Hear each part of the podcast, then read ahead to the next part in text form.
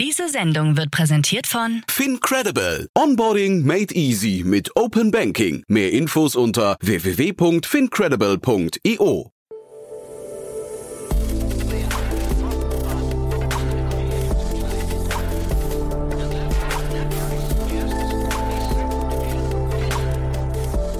Startup Insider Daily. Herzlich willkommen zurück zu Startup Insider Daily. Mein Name ist Jan Thomas und wie vorhin angekündigt, Robin Behlau ist bei uns zu Gast, der Founder und CEO von Valyria. Und wir sprechen über den Immobilienmarkt, wir sprechen über die Bewertung von Immobilien mit Hilfe von digitalen Zwillingen und ja, ich sage auch mal sehr vielen Daten und KI. Also da war sehr viel drin in dem Gespräch. Robin Behlau kennt ihr wahrscheinlich, er ist der Gründer vom Käuferportal gewesen, war ja ein sehr erfolgreicher Exit damals. Sein Kollege Mario Kohle ist ja mit Enpal unterwegs und Robin jetzt, wie gesagt, im Immobilienbereich. Ein tolles Gespräch, geht sofort los, aber noch kurz der Hinweis auf nachher. Um 16 Uhr geht es hier um den Bereich CO2-Zertifikate. Und zwar habe ich gesprochen mit Jerome Cochet. Er ist der Co-Founder und Managing Director von Good Carbon, ein Unternehmen, das gerade 5 Millionen Euro eingesammelt hat, unter anderem von Planet A Ventures, Greenfield One und 468 Capital und auch eine ganze Reihe an tollen Angel-Investoren. Also auch das ein tolles Gespräch, muss ich sagen. Jerome hat das Unternehmen zusammen mit David Jallo gegründet, den man kennt als MyPhotobook-Gründer, aber vor allem als Erfinder und Herausgeber vom Enorm-Magazin. Dementsprechend, ja, freut euch auf ein tolles Gespräch mit einem sehr großen Nachhaltigkeitsaspekt und dem Herz am rechten Fleck. Ja, das nachher um 16 Uhr. Jetzt noch kurz die Verbraucherhinweise und dann, wie angekündigt, Robin Behlau, der Founder und CEO von Valyria. Werbung. Hi, hier ist Nina aus dem Content-Team von Startup Insider. Vielleicht hast du es ja schon gehört, wir haben endlich neben unserem Hauptkanal Startup Insider nun auch separate Kanäle für unsere verschiedenen Formate eingerichtet. Wenn du zum Beispiel nur unser tägliches Nachrichtenupdate Startup News hören möchtest, kannst du ab jetzt ausschließlich den Startup News Kanal abonnieren. Gleiches gilt für Investments und Exits, Startup Spotlight und alle anderen Formate, die zukünftig kommen werden. Die volle Ladung Startup Insider, also alle Formate, gibt es natürlich weiterhin hier auf dem Hauptkanal. Also, um die einzelnen Kanäle zu abonnieren, besuche jetzt startupinsider.de/slash insider. Wir sehen uns auf deinem Lieblingskanal. Startup Insider Daily. Interview. Super, ja, ich freue mich. Robin Behlau hier, Gründer und CEO von Valyria. Hallo Robin. Hi, freue ja, mich. Freue mich auch, dass wir sprechen. Und wir haben es gerade im Vorfeld schon festgestellt, es ist ja jetzt keine richtige News bei euch, weil die News eigentlich schon ein bisschen älter ist. Da sind immer noch so Puzzleteile dazugekommen. Aber eigentlich habt ihr eine Runde gar nicht kommuniziert. Vielleicht, vielleicht erzählst du mal selbst aus eigener Sicht, äh, wie, wie so die Timeline gelaufen ist. Äh, gern, ja. Also wir haben letztes Jahr mit Picos äh, angefangen, diese Runde zu machen. Und dann kamen die Zalando-Gründer dazu und die Interhyp-Gründer. Die Interhyp-Gründer kannte ich noch aus meiner ersten Firma Käuferportal, da haben die auch schon investiert. Dann haben wir noch so ein Förderprogramm ähm, bekommen, weil wir so einen Algorithmus für die Bewertung von Mehrfamilienhäusern äh, entwickeln, äh, machen. Und ähm, genau, so hat sich das nach und nach zusammengesetzt. Und jetzt ist das so halb geleakt worden und ähm, genau. Warum, warum kommuniziert man eine Runde nicht? Was würdest du sagen? Was, sind, was können so Gründe dafür sein? Erstmal ist es anstrengend. okay. Ja, viele also, sagen ja hinterher, man, man kommuniziert, weil man dann zum Beispiel Kunden oder Mitarbeiter auf sich aufmerksam machen kann, aber das ist bei euch nicht so?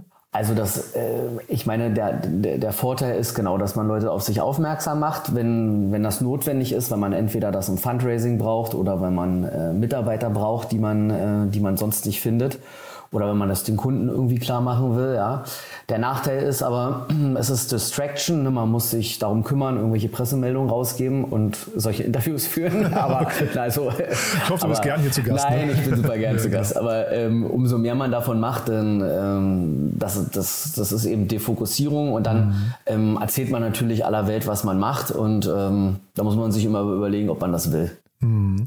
Man merkt schon, dass du ein bisschen ein älterer Hase schon bist. Also du hast zumindest ein erfahrener Gründer bist. Ne? Du hast gerade schon ähm, dein, dein äh, ehemaliges Startup Käuferportal, das hast du ja mit dem äh, Endpark-Gründer, mit dem Mario ähm, Kohle. Äh, Kohle, danke, mhm. genau, äh, zusammen gegründet. Ne? Ja, ähm, genau. Da habt ihr einen tollen Exit hingelegt, wenn ich es äh, richtig verstanden habe. Vielleicht kannst du mal ganz kurz ein paar Sätze zu deinem Werdegang erzählen. Gerne, also genau, ich, äh, Mario und ich, äh, wir kennen uns aus Strausberg, äh, letzte S-Bahn-Station im Osten von Berlin. ähm, genau, da haben wir uns kennengelernt, auf dem Fußballplatz, sind in die gleiche Schule, äh, gleiche Klasse gegangen. Genau, haben dann nach dem Studium ähm, Käuferportal gegründet, haben das dann eine ganze Weile gemacht und haben das dann 2016 in einer Minderheit an General Atlantic und Pro7 verkauft genau, ich habe das dann noch ein paar Jahre weiter gemacht. Dann haben wir nochmal die Mehrheit verkauft. Ähm, jetzt sitze ich da noch im Board und ähm, habe auch noch äh, Shares und genau, bin aber eben jetzt nur noch Board-Member. Und jetzt die Brücke zu Valyria. Wie, also ich hoffe, ich spreche den Namen richtig aus. Ne? Wie, Valyria. Valyria, mhm. ne? genau. Ja. Also wie, wie ist die Brücke dahin? Mm, also ich habe äh, studiert, habe ich mal Immobilienwirtschaft. Äh, also habe sozusagen eine Leidenschaft für Immobilien, habe das dann aber eben bei Käuferportal am Anfang nicht gemacht, aber irgendwann haben wir da bei Käuferportal auch mehr im Immobilienbereich gemacht. Also wir hatten dann so Domains wie Immobilie richtig verkaufen.de, ja, und ähm, das war ganz am Anfang als. Diese ganzen äh, SEO-Satelliten, ne?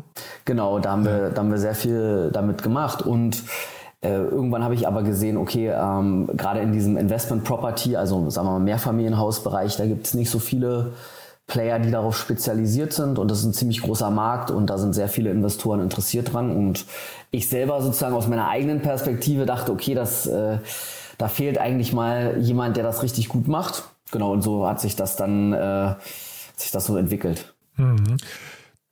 Würdest du sagen, das ist jetzt so, ihr seid da irgendwie so in dem ganzen Mac-Makler-Umfeld auch unterwegs jetzt oder wie würdest du euch da positionieren? Also ich glaube, bei McMakler oder Homeday ähm, ist es so, dass es vor allem um Commodity-Immobilien geht. Also da sind Leute, die kaufen einmal in aller Regel in ihrem Leben eine Immobilie, weil sie das eigentlich für den Eigenbedarf brauchen, entweder eine Eigentumswohnung oder ein Eigenheim. Und das ist auch ein anderer Prozess. Die Häuser sind ähm, im Average Value deutlich geringer und es ist eben diese Einmaligkeit. Bei uns geht es im Prinzip um Anlageimmobilien deren Wert zwischen 1 bis 10 Millionen Euro im Durchschnitt ist. Und die Leute, die die Immobilien kaufen, kaufen in aller Regel mehrere Immobilien und haben auch ein Portfolio von diesen. Hm. Jetzt auf eurer Webseite ist zu lesen, ein Zitat von dir, warum soll es nicht einfach äh, genauso einfach sein, eine Immobilie zu kaufen wie eine neue Jeans bei Zalando? Da hast du schon ein bisschen die Brücke zu eurer Runde ge gebaut. Ne? ja, ganz clever. Das aber, ist eine Hommage von dir. ja. Aber warum ist es denn nicht so einfach? Naja, das liegt vor allem, glaube ich, daran, dass ähm, Häuser sehr schwer vergleichbar sind. Ne? Das ist bei einer Jeans oder ähm, eben einer Bluse ist das viel, viel leichter. Ne? Es gibt nicht so viele Kriterien. Es gibt ein bisschen Größe, ein bisschen Farbe, Material. Ja? Ähm, bei einem Haus äh, gibt es sehr, sehr viel mehr Sachen zu beachten, gerade bei so Mehrfamilienhäusern. Äh, wie ist die Mieterstruktur? Äh, dann welche Altlastenverzeichnisse gibt es? Grundbücher, Grundbuchauszüge, ähm, dann welche ähm, welchen Zustand hat die Immobilie, welchen Sanierungsstand und ähm, welche Betriebskostenabrechnungen gab es und welche, ähm, welches, sagen wir mal, Hidden Potenzial versteckt sich in so einer Immobilie, kann man da nachverdichten, kann man da noch was raufbauen, kann man da irgendwas teilen, also das ist also nur mal ganz grob, ja. Und das macht es sozusagen, glaube ich, so schwer, die Immobilie für viele voll digital zu verkaufen. Und das ist deshalb, das bauen wir sozusagen. Da, so hat das angefangen. Ne? Wir haben gesagt, okay, wenn wir es schaffen würden, eine Immobilie so krass wie es geht zu digitalisieren und eine Art Digital Twin eines, äh, eines Objektes zu bauen, und umso mehr Daten man dazu hat, desto eher schafft man es, die Häuser vergleichbar zu machen. Und dann eigentlich, meiner Meinung nach, geht es bei so einer Immobilie eigentlich um zwei Dinge. Einmal, was ist der Wert einer Immobilie jetzt, gerade in dem Augenblick? Und was kann der potenzielle Wert dieser Immobilie in der Zukunft sein. Und das richtig aufzubereiten und da die richtige Guidance zu geben, da gibt es eigentlich nichts, was ich kenne, was da funktioniert. Gibt es da eigentlich, ähm, ich meine, das klingt ja nach unglaublich vielen Daten, die ihr wahrscheinlich aggregieren müsst, ne? Ja. Verstehe ich ja gerade richtig. Äh, ja. Gibt es da, gibt's da für dich so irgendwie Überraschungsmomente, wo du sagst, hm, das kann doch eigentlich gar nicht sein, dass, ähm, ich weiß nicht, äh, vielleicht nur lass es eine Hausnummer sein, die dazwischen liegt oder eine, eine Querstraße äh, und plötzlich hast du ein, ein, ich weiß, ein Preisgefälle von x Prozent oder vielleicht zwei vergleichbare Orte, die aber gar nicht wissen, dass sie vergleichbar sind oder so. Also gibt es so Dinge, wo du, wo du sagst, hoppla, äh, hätte ich gar nicht gedacht? Also ich sag mal, eins meiner, äh, sagen wir mal, interessantesten oder der interessantesten Beispiele, die wir haben, ist, wenn man sich zum Beispiel einen Neu Neubau heute anguckt und was das jetzt kostet, Neubau auf einen Quadratmeter, mhm. also unter 3000 Euro auf einen Quadratmeter Neubau wird es sehr, sehr schwer, überhaupt was zu bekommen und wahrscheinlich steigt das jetzt noch weiter, ja, dadurch, dass das Material so schwer zu beschaffen ist und dadurch, mhm. dass die Handwerker eben so, so knapp sind. Und äh, dann hast du auf der anderen Seite, äh, hast du im Ruhrgebiet jede Menge Objekte, wo der Quadratmeter für das gebaute Haus bei 1500 Euro liegt. Ja, mhm. das ist schon, also da, ich glaube, sowas meinst du. Das ist schon, also ich finde es schon verrückt zu sehen. Okay, wenn du, da gibt es Bestand, der ist vermietet, der, der läuft, äh, alles okay, aber der kostet die Hälfte von einem Neubau. Und die Preisunterschiede sind schon, die sind schon, schon massiv. Ja. Mhm. Das heißt, das Ruhrgebiet macht irgendwas noch falsch, von dem sie vielleicht noch nicht genau wissen, wie man es hebt, ne? das Problem. Weil also eigentlich äh, gibt es dafür ja keinen logischen Grund. Ne? Wohnen ist ja eigentlich erstmal Wohnen. Naja, äh, also das, das ist ja die Frage, wie ist die demografische Aussicht und äh, die, die Wertschöpfung, die da in Zukunft erzielt werden soll.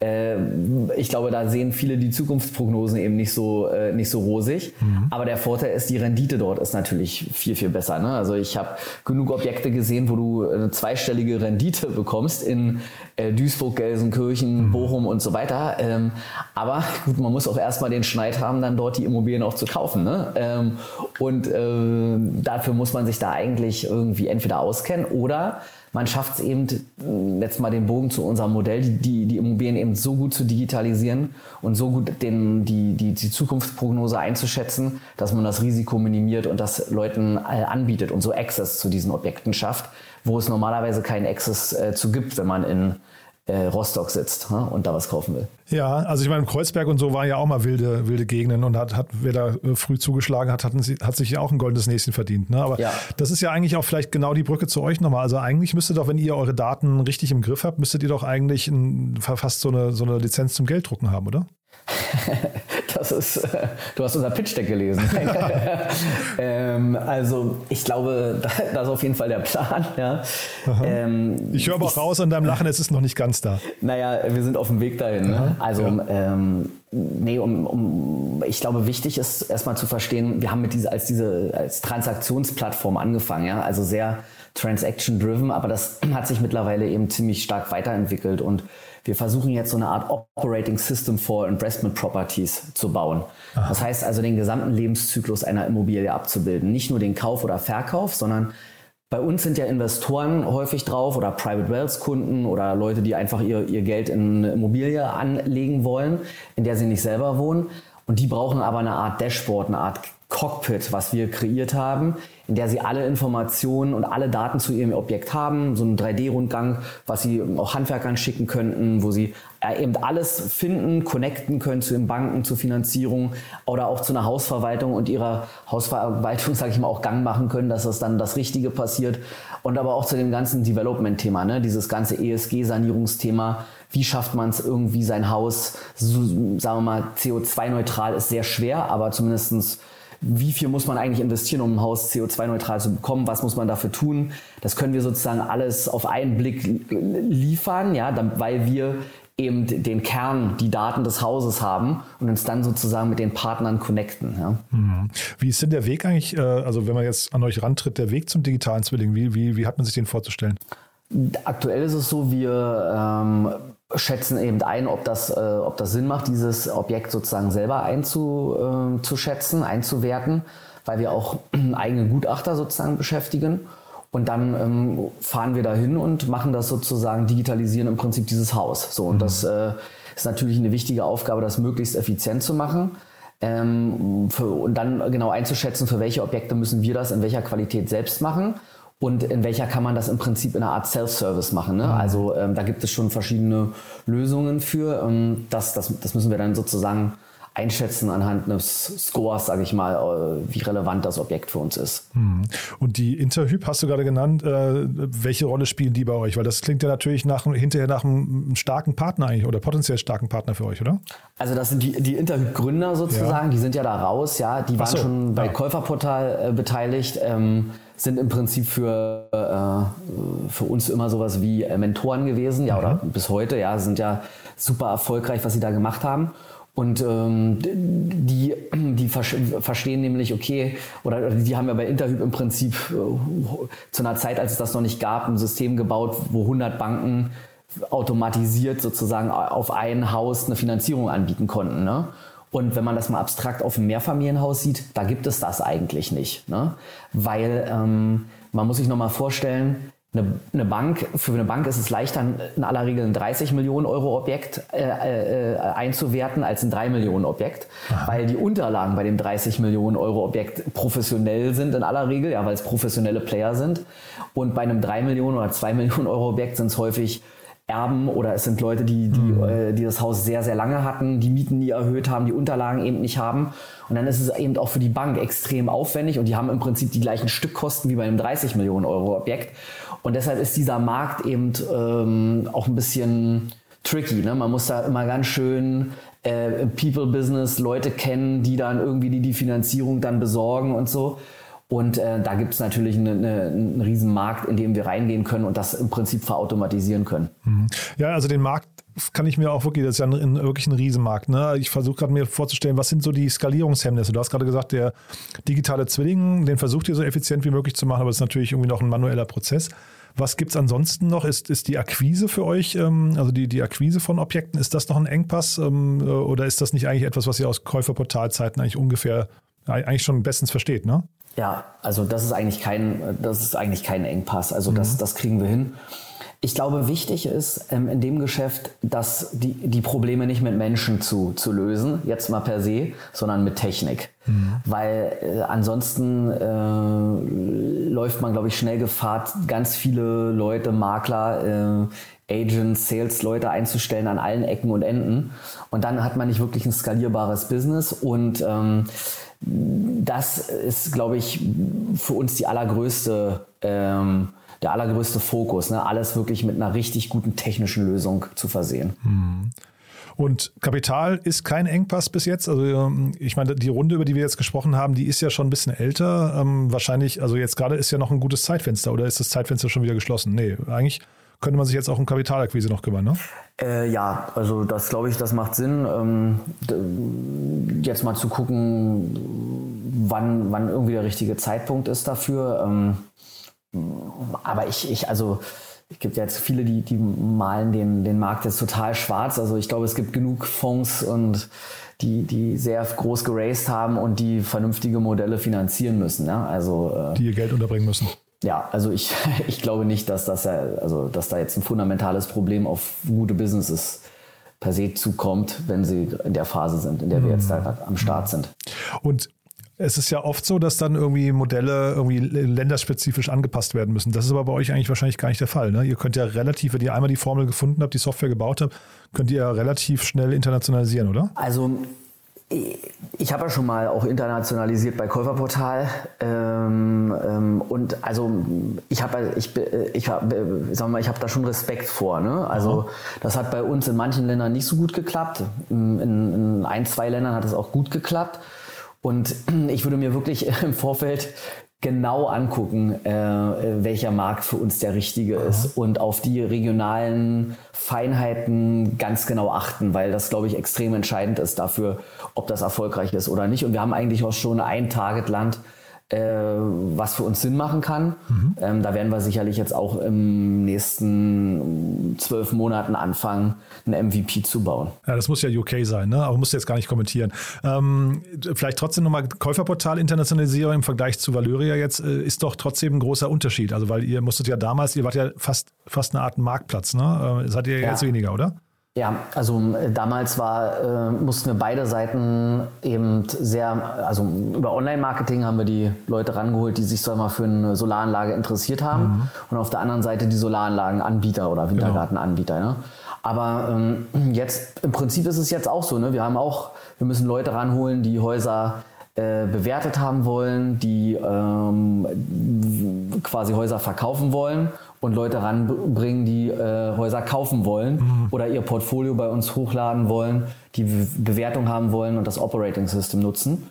Ähm, ich sage mal, insgesamt ist es, glaube ich, aber äh, schon einfacher, ja, mhm. weil das, äh, der, der, Immobilienbereich insgesamt eben natürlich sehr floriert. Ne? Also es ist schon nochmal und ein, ein riesen, riesen Markt. Es ist mhm. die größte Altklasse der Welt. Ne? Also wenn du da mit Wintergarten und Treppenlift-Anbietern äh, hantierst, ja, was wir auch jahrelang gemacht haben, äh, das, das, ist ein, das, ist, das ist ein anderer Schnack. Das ja. war schon ein kleinteiliger bei euch. Ja, ne? ja, ja, ja, total. Nee, cool, Robin. Also das hat mir das großen Spaß gemacht. Haben wir denn was Wichtiges vergessen aus deiner Sicht? Was Wichtiges vergessen? Ihr sucht wahrscheinlich Mitarbeiter gerade, ne? Ähm, ja, also Mitarbeiter sind immer gut. Aha, okay. Ähm, in Berlin. In Berlin und in Köln. In genau. Köln, okay. Ja. Genau. Und, und sonst noch was Wichtiges vergessen? Äh, Mir fällt jetzt gerade nur ein, dass ich super happy bin, dass Union Berlin international spielt bald. Ne? Aber da setzen wir die richtigen Prioritäten. Sehr, sehr schön. Ja. Ich komme aus Frankfurt, ich kann das nachvollziehen. Ja, sehr gut. Dann wünsche ich, dir, wünsche ich dir viel Glück. Ebenso. Ne? Cool. Dann danke dir, war ein cooles Gespräch. Alles klar, danke dir. Werbung.